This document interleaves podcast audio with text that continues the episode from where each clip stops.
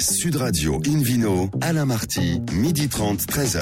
Bonjour à toutes et à tous, bienvenue à bord du numéro 902 d'Invino depuis la création de l'émission en 2004. Comme vous le savez, nous sommes en public et délocalisés chez le caviste Nicolas Paris au 31 Place de la Madeleine. Je rappelle que vous écoutez Invino Sud Radio dans la capitale sur 99.9 et qu'on peut se retrouver sur notre page Facebook Invino. Aujourd'hui, un menu qui prêche comme d'habitude la consommation modérée et responsable avec les vins blancs des coteaux varois, le bistrot de Monsieur Ducasse, le champagne Jacquard et puis l'excellence du vignoble des Beaux de Provence. À mes côtés, une femme, Hélène Pio. Bonjour. Bonjour Hélène Pio. Et puis des garçons, plein de garçons. Bernard Burchi, Gérard Buteau et Philippe Orbach. Bonjour messieurs. Bonjour.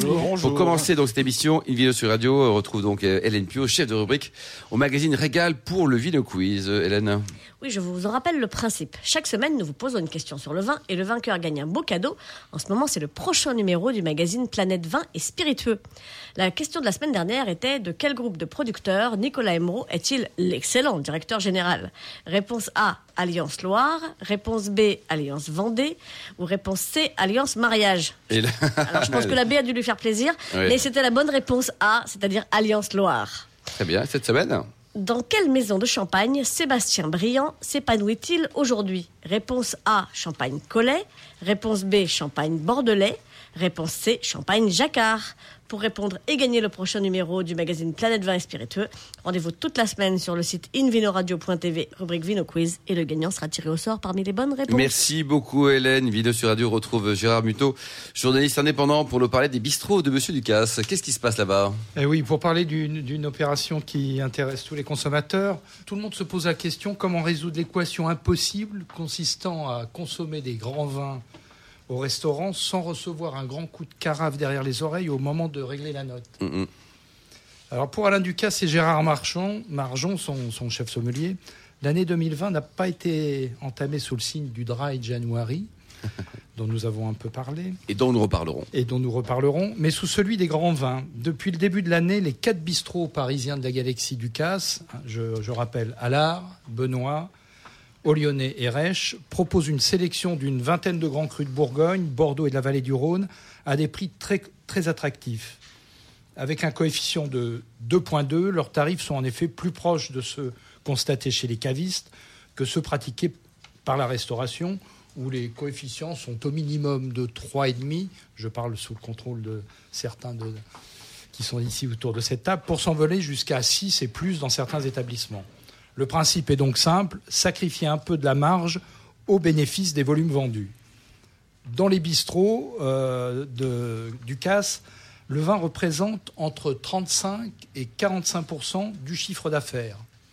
Et euh, Ouais, c'est beaucoup. C'est beaucoup. C'est beaucoup. Et- et chez vous, Philippe Orbach, au bistrot la- du sommelier, en moyenne, la- en la général moyenne est plutôt autour de 28-30 Chez la nous, moyenne c'est à générale. peu près 40%. Oui, mais il faut dire, on vient chez vous pour le vin d'abord, Ouais. Philippe. Alors, Euh, Ma- Gérard Ma- Marjon rappelait d'ailleurs que euh, chez Benoît, lors du dîner, le prix des bouteilles consommées oscille souvent entre 90 et 180 euros. Alors qu'on se rassure, hein, Alain Ducasse n'est pas devenu philanthrope. Pour mener à bien son opération tout au long de l'année, son chef sommelier passe des accords avec les domaines afin qu'ils consentent eux aussi à un À des effort prix, sur, euh, sur leurs tarifs. Voilà. Donc ils ne, ils ne puissent pas dans le, ils ne, ils ne piochent pas dans la cave de, de, de. Ça n'impute pas la marge, c'est ça que vous voulez dire. bah, c'est, ça l'impute un peu. Le restaurateur fait un effort, Bah, tout le monde fait un effort. mais quoi. le domaine fait un effort fait. lui aussi. hein. Donc pour l'instant, ça coince un chouïa à Bordeaux à cause du négoce. C'est difficile de passer en direct avec la propriété et d'avoir des prix très compétitifs si le, si le négoce n'en bénéficie pas. Euh, mais bon, il reste optimiste car le but de cette opération, encore une fois, c'est de remettre au centre du repas des grands crus qui font rêver les amateurs. Et pour Ducasse, la démarche s'inscrit un peu dans la continuité de son engagement en faveur des producteurs qui valorisent leur terroir. Alors, les tarifs, hein, on trouve sur la carte des, pour 100 euros un grand corton euh, grand cru grève euh, de Louis Jadot de- 2015. Euh, pour 320 euros, on a un Hermitage ex voto 2013 de Gigal. Pour 580, un mouton Rothschild 2003. Et l'offre s'annonce quand même suffisamment éclectique Et ça va durer combien de temps l'opération pour la clientèle? Alors l'intérêt de cette opération, c'est qu'elle dure toute l'année D'accord. et qu'il compte bien renouveler cette carte en passant de nouveaux accords avec euh, d'autres domaines. Alors, les, les appellations que vous nous avez données et les noms des domaines sont magnifiques, mais qu'est-ce qu'on raconte à propos des millésimes? 2003, Alors, 2013 Ce qu'on raconte au propos des millésimes, ben, ils vont euh, de 2012 à 2013, 2003 pour les plus anciens, moutons, euh, 2014 pour les plus récents. Donc c'est un petit peu, on, retrouve cette opération est, est- est pas tout à fait no- nouvelle. Duclos la vinicole, hein, l'un des plus grands négociants de vin de la, de la place de Bordeaux, avait initié un petit peu cette opération en 2011 en proposant chez les partenaires de, de son choix euh, des crus bordelais à des prix cavistes, mais cela pendant seulement un mois. Un mois dans oui, pour motiver les gens à sortir. Et d'ailleurs, pour sa neuvième édition, il, y a 15 grands crus bordelais qui se veulent prêts à boire. Donc, soit des, Enfin là, Gérard, on n'est vraiment pas au prix caviste, hein, on est quand même plus cher, non? Euh, un coefficient de 2,2. Qu'est-ce que vous en pensez, Bernard Burchi? Parce que les prix cités là, on est à des prix cavistes selon vous? Bien, ce sont quand même Sur des les- appellations prestigieuses. Je rappelle juste que le prix est quand même directement lié à, à l'appellation et qu'un corton, aujourd'hui, donc euh, au prix que j'ai entendu, ça se trouve quand même pas si simplement que ça. Donc c'est plutôt une bonne affaire dans les grands C'est vins. plutôt vous une dites. bonne affaire. D'accord, très bien. Une belle idée. Ça reste quand même un budget. Bien sûr. Ah, ça reste un budget. C'est un Hein. budget. Donc c'est ça se limite. Faut ça ça ça c'est orienté vers des gens qui ont les moyens, qui connaissent un peu les Parce vins. que et 200 à qui, 300 euros la bouteille, euh, voilà, Bah, le- Il y a Le- du boulot aussi, je pense, Gérard, pardonnez-moi, mais sur sur la, la- les gammes premier prix, c'est aussi intéressant de faire des efforts. Bien parce sûr. que Alors, euh, je suis allé récemment là chez Spoon, qui je pense est géré par, par Alain Ducasse également. Oui, également. Et le, le premier vin était à 38-40 euros la bouteille, il n'y avait rien en dessous. C'était un vin argentin qui était franchement mauvais. quoi. Donc c'est là- mauvais et c'est cher. Non, Donc mais là, attention. là- là, hein, encore euh, une fois, euh, il s'agit de grands crus, Bon. vraiment de, de grands vins prestigieux, sur lesquels ils font ces efforts. Euh, c'est pas le même sur le reste de la carte. Et euh, pour euh, quand on voit l'opération menée par Duclos la vinicole, euh, par exemple pour la 80, pour la 9e édition, on a des vins qui commencent à 75 euros avec un Pavimaquin 2014 ou un Lafon Rocher euh, 2001. Euh, on a un Magnum de Giscourt euh, 2006 à 150 euros et un Smith Olafite 2010 à 180 Donc pour les grands vins, c'est un très bon plan. Donc c'est des- c'est quand même des très bons plans et on, on- on ne touche pas ces vins-là à ce prix-là habituellement dans la restauration. Merci beaucoup Gérard. Bernard Burchi, journaliste vin et spiritueux pour Le Figaro et la vie du vin notamment. Direction le Var aujourd'hui, Bernard? Oui, oui, pour euh, parler d'une appellation qu'on connaît un peu moins qui s'appelle les coteaux varois. Donc ici, effectivement, tout le monde connaît les côtes de Provence parce qu'ils font 20 000 hectares. Donc là, nous n'en avons que 3 000. Ah, donc, et puis, euh, tout le monde connaît aussi donc, euh, cette région pour ses rosés. Alors, c'est vrai qu'on a produit euh, en, en moyenne 90%. Ah oui, donc, quand même, oui. oui, bon, grâce aux travaux du Centre des Rosés, qu'il faut quand même souligner, qui a bien caractérisé donc, les rosés modernes, hein, donc ici, donc, euh, suivant un vrai protocole qu'il faut féliciter. Mais on y fait aussi un peu de rouge, et d'ailleurs pour moi la Provence c'est avant tout un vin rouge. Et puis, dans certains endroits, on y fait du blanc. hein. Alors, pourquoi on y fait du blanc? Parce que les coteaux varois, on est dans une région qui s'appelle la Provence calcaire. hein, donc, on est entre la vallée du Rhône et donc le massif des Morts. Et les vins blancs aiment les calcaires. Alors, pourquoi? Parce que Les les vins blancs aiment bien les sols calcaires, vous dites. ils aiment beaucoup les sols calcaires, absolument. Donc parce, Parce que que les, c'est- blanc sur blanc, c'est pour faire un joli camailleux. pour Voilà. des raisons, hein, donc ici, et physiques et chimiques. Chimiques parce que les sols calcaires sont des sols alcalins, hein, pour la petite histoire. Donc souvent des pH, ça se mesure en pH donc de 7, 7,5.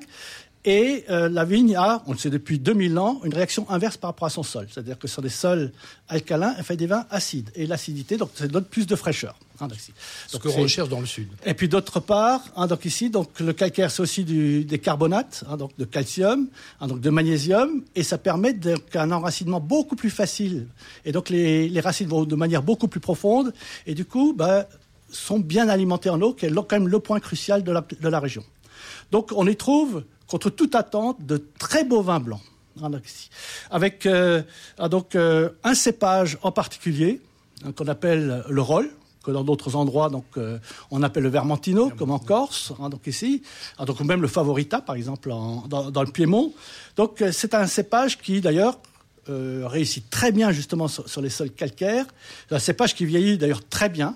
C'est un cépage pour moi au même niveau que le chardonnay, hein, donc ici, donc qui Donc reflète ça veut dire, Bernard, qu'on peut terroir. attendre une bouteille 5 ans, 10 ans, voire plus? Absolument, absolument. D'ailleurs, il y a, il y a des domaines, hein, par exemple en, Côte de Provence, le domaine Gavoti, vous pouvez acheter actuellement des 95. hein, donc Des ici. 95 Oui, ça goûte très Et- bien. et prix, combien ça vaut une bouteille de 95 en blanc? Parce que Bah, ça vaut 20, 25 euros.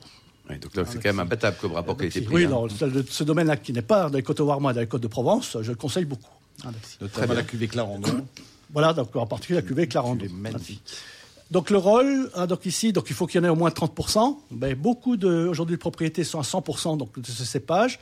À côté de ça, on peut avoir soit du sémillon qui apporte de la rondeur, hein, donc ici donc euh, soit de l'uni blanc qui apporte donc de la fraîcheur, hein, donc ici soit de la clairette, mais c'est si je puis me permettre une emmerdeuse du point de vue euh, viticole, donc les gens Attention, pas de sexisme, pas hein, parlons Pour dire vrai, que mais c'est pas- du raisin, c'est un emmerdeur. Voilà, je suis désolé. Et puis Vous du avez volage. raison, Hélène, vous Alors, avez raison. Mais en fait, donc la plupart sont aujourd'hui à 100% roll, mais en fait, il existe, hein, donc ici, donc euh, des un peu de tout. hein, donc ici. En général, euh, c'est vinifié en cuve, mais il y a aussi donc des vinifications donc euh, donc ici en, en barrique. Euh, plus de la moitié de l'appellation est en bio, hein, donc ce qui est quand même à, à- à sou- à souligner. Et donc, euh, ben, dans les vins, donc ici, qui s'étagent, hein, donc ici entre 6 euros et 20 euros, c'est quand même pas. Non, c'est très raisonnable. Et d'ailleurs, donc le, le vin d'ailleurs qui vaut 6 euros, hein, donc ici, qui amène comme un ça Jean Lieu qu'un un des un de ceux que je sors le mieux.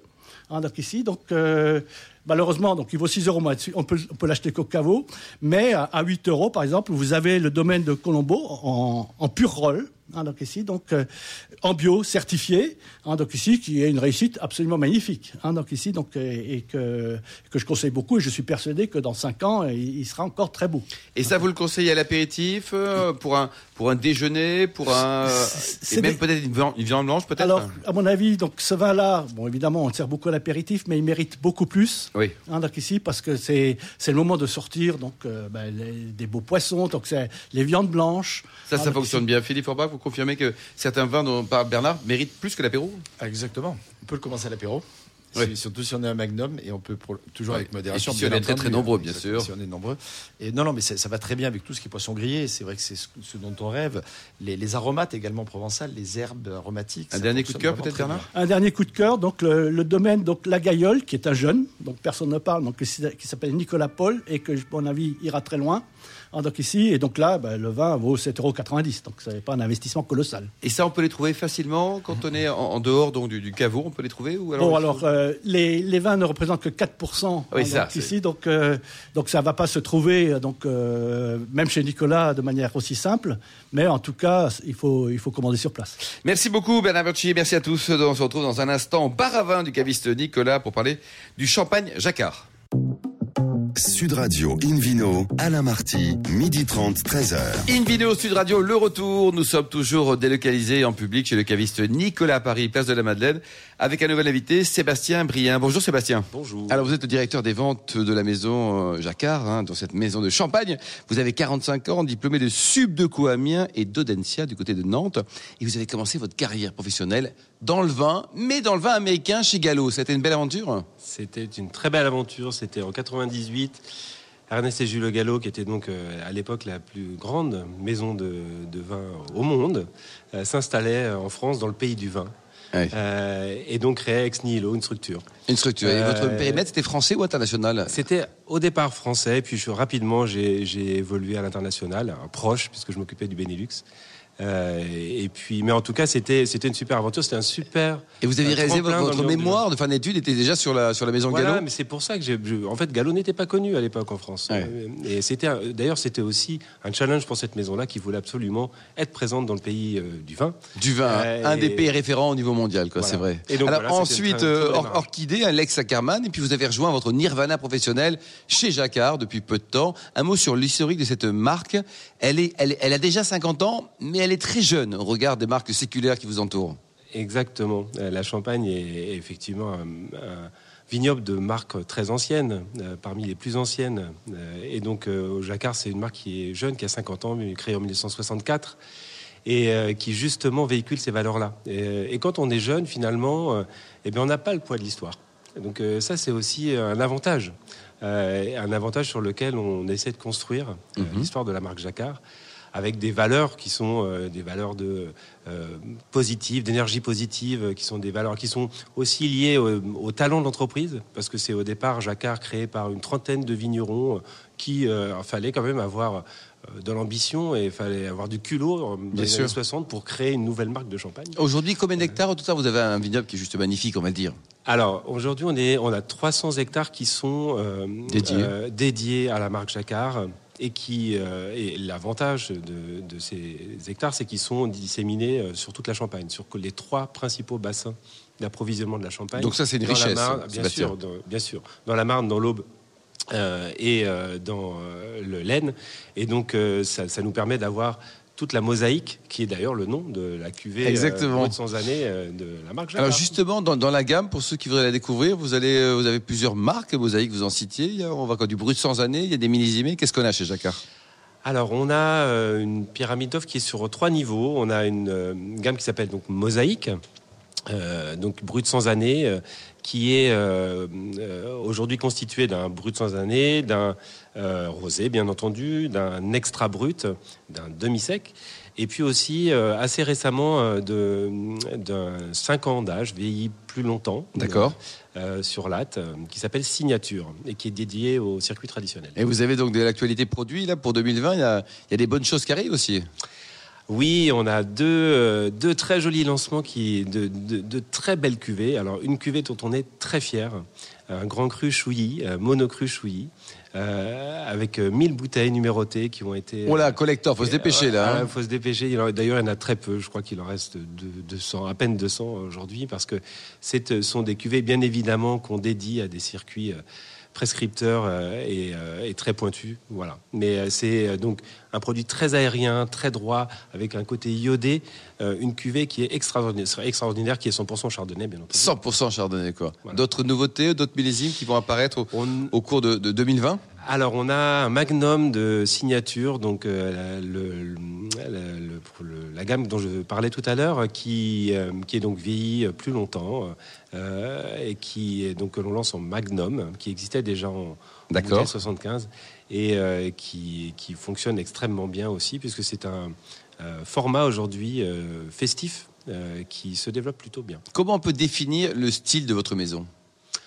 Alors, le style de, des vins Jacquard, déjà, la, maison Jacquard a toujours eu un style avec une majorité de chardonnay. D'accord. Un assemblage avec une majorité Ça, c'est la pâte maison, on va dire. C'est la pâte maison, exactement. Que ce soit, et dès le niveau brut sans année. Donc, on a bien entendu du chardonnay dans les assemblages de toutes euh, les cuvées, mais euh, dès le brut sans année, on a une majorité de chardonnay. Ça donne des, un style droit, fin, aérien.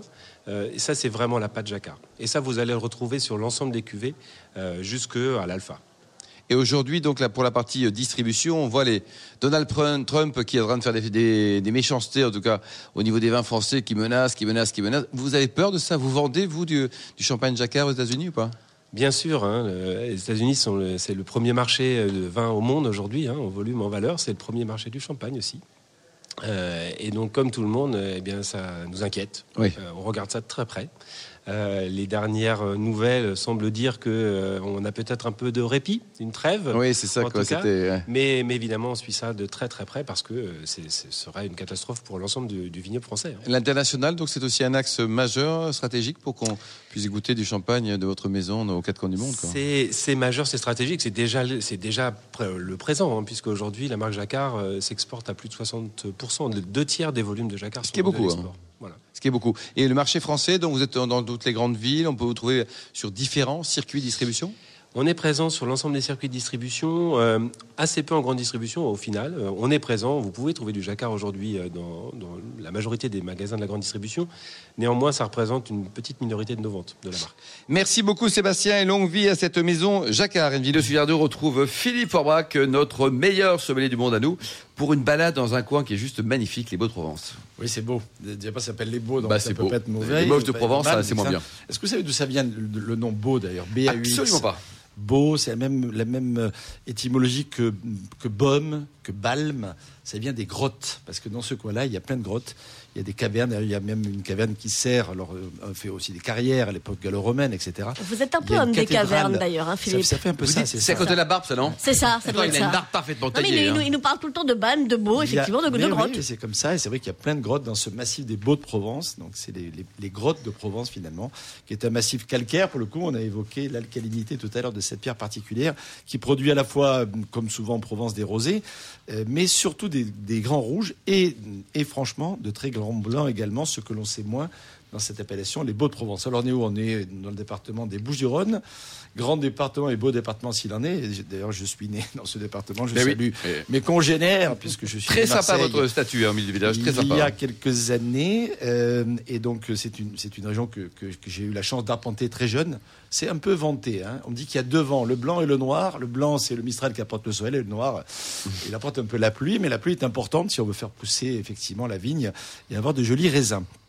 Alors c'est un massif qu'on appelle le massif des Alpilles. Ça fait toujours un peu rêver. Les Alpilles, c'est la porte d'entrée vers le Luberon, vers la Provence, vers le Soleil, vers le Sud, etc. Et c'est qui abrite de, nombreux beaux endroits d'ailleurs, avec des petites vallées euh, qui, confluent euh, vers le centre de ce massif, avec euh, notamment euh, les villes des Galières, de Mossane, de Saint-Rémy de Provence, enfin, etc. Avec plein de bons restaurants. D'ailleurs, je salue le Sto de Manière, Ah oui. qui vient de reconquérir des années et des années après leur troisième étoile au guide Michelin. C'est vérité. C'était il y a, il y a- il y a quelques, quelques Quelques semaines. oui. Et, euh, et c'est bravo à toute l'équipe de, de, de, de- voilà, de l'Esto de manière qui, ont, qui sont arrivés à cette performance. C'est pas simple. On les perd plus facilement, par, malheureusement, qu'on les regagne un jour, cette, cette troisième étoile. Peu de restaurants, finalement, ont réussi à, récupérer leur troisième étoile un jour. Donc, bravo à cette équipe. Donc, on y mange bien. Il y a une, habitude gastronomique forte. Et on y fait du vin depuis très longtemps. Le- les olives aussi. Et Dieu sait s'il y a aussi de très jolis oliviers, euh, plus que centenaires. Même si le gel de 1956 est passé par là, il y a des endroits où ça a été protégé. Il y a de- des- des lavandes très belles. Il y a plein de choses intéressantes. Pour revenir à la partie viticole, elle est ancienne. hein. Dé- déjà à l'époque gallo-romaine, il y a plein de vestiges gallo-romains dans ces endroits-là. On va les visiter d'ailleurs. Euh, et, euh, et on y faisait du vin. Et aujourd'hui, l'appellation n'est pas, n'est pas très grande. Ça fait quelques centaines d'hectares, donc c'est pas énorme en termes de volume. Il y a pas beaucoup de domaines, puisqu'ils sont de mémoire à peine une quinzaine de domaines. Ils sont quasiment tous en bio, c'est à- aussi à, à remarquer. Allez, on peut pas dire que c'est 100%, mais de mémoire, il n'y a plus qu'un dernier domaine. C'est dommage parce que l'appellation pourrait être Et- la première à être Oui, totalement bio. bien entendu. Alors, il y a- il y a- c'est- oui, la première, ou en tout cas une des premières, parce que Une des premières, il oui. y a des, il y a- en Bourgogne notamment, il y a, il y a des micro-appellations. Oui, je des- pense à la Romaine des Conti, oui, pour bien donner sûr. un exemple, qui fait Des du climats, bio. oui. Voilà, des, des- voilà, des- quasiment des parcelles Oui. qui ont droit à leur propre appellation, des monopoles. Mais effectivement, elles ne sont pas nombreuses. Et dans le sud de la France, il y en a un certain nombre. D'ailleurs, Cassis, pour citer une appellation aussi de ce département des Bouches-du-Rhône, euh, est, est- est en train de passer quasiment en totalité en bio. Et il y a de beaux exemples, et des beaux de Provence, grâce à un microclimat particulier. J'ai parlé du vent tout à l'heure, du massif montagneux également. Il y a une sorte d'autoprotection qui permet d'être plutôt favorable à cette démarche-là. Alors, on produit à la fois. Alors, 80% du vignoble est planté en cépage rouge, hein, avec des cépages traditionnels euh, de, la région. On a bien sûr du grenache, euh, du syrah, mais aussi du mourvèdre et du cinsault. C'est vraiment les cépages classiques. Une partie vinifiée en rosé, mais ce qui est assez logique pour la Provence. Euh, mais heureusement, pas mal font du rouge. Ah, ça, et font des rouges chose, hein. intéressants. Et là, je voudrais insister là-dessus. Ce sont des rouges qui peuvent être des rouges de garde. Euh, Il y a aussi la possibilité de mettre un peu de Cabernet Sauvignon, alors dans un pourcentage limité à 20%.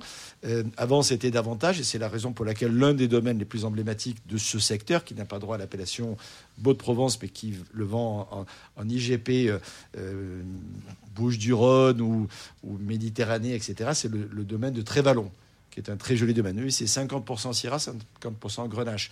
Mais c'est un, un des euh, par- 50% Cabernet Sauvignon. Cabernet Sauvignon. Le Cabernet merci. Sauvignon, oui. Et Syrah et Cabernet Sauvignon 50-50. Et c'est une démarche qualitative, originale, d'un vigneron qui vient d'Alsace et qui s'est installé un jour dans la Ah, région. c'est génial. hein. On va pouvoir faire Ça, du ça les codes, on va dire. Ça hein. s'y prête bien. Donc ce sont des vins D'autres adresses, rouges de garde et très intéressants. Juste un petit mot avant de donner quelques adresses. Les blancs, c'est 20% près de l'appellation. Grenache blanc, uni blanc, roll dont on vient de parler, mais aussi Sauvignon et Rossam. Donc c'est assez original, des blancs aromatiques sur ce sol calcaire. Franchement, et notamment lorsqu'on exposé un peu nord et qu'il fait frais, ça donne, ça donne des vins Pareil avec un potentiel de garde, Philippe Exactement. Et, et les blancs, on l'a évoqué euh, déjà tout à l'heure, euh, en, parlant de- de- de- du sud, encore plus du sud de cette, de cette euh, appellation, peuvent se garder une dizaine d'années sans aucun problème, et voire davantage. Et les rouges, j'ai goûté des rouges de, de- des beaux, notamment du domaine Ovette, par exemple, pour, pour citer euh, Dominique Ovette, qui vient de recevoir le Grand Prix d'ailleurs de la revue de France cette année, euh, des, des- des vins qui ont, qui ont une quinzaine, vingtaine d'années sans aucun problème. Ce sont des vrais vins de gastronomie. Au prix d'ailleurs un peu gastronomique, parce que les quantités sont Astronomique ou gastronomique non, pas, Les deux, mon général. astronomique, mais il faut mettre plusieurs dizaines d'euros parfois pour avoir de jolies bouteilles, mais ça vaut la peine. Merci beaucoup Philippe Forbach. Merci également à vous Sébastien Brien, Hélène Pio, Gérard Buteau et Bernard Burchi. Mais merci également à Angéline et Charlotte qui ont préparé cette émission, ainsi qu'à Sébastien pour la partie technique. Fin de ce numéro d'Invino Sud Radio. Pour en savoir plus, rendez-vous sur sudradio.fr, invinoradio.tv ou notre page Facebook Invino. On se retrouve demain, demain à 12h30 pour une nouvelle émission, toujours en public et délocalisée chez Nicolas, le caviste fondé en 1822. Nous recevrons Patrick Borot, le directeur technique de la maison Antec. Nous parcourons les graves de verre dans le Bordelais. On parlera aussi de gin et puis de Bourgogne, Bourgogne Côte d'Or. Voilà, d'ici là, excellent déjeuner, restez fidèles à Sud Radio et surtout n'oubliez jamais respecter la plus grande des modérations.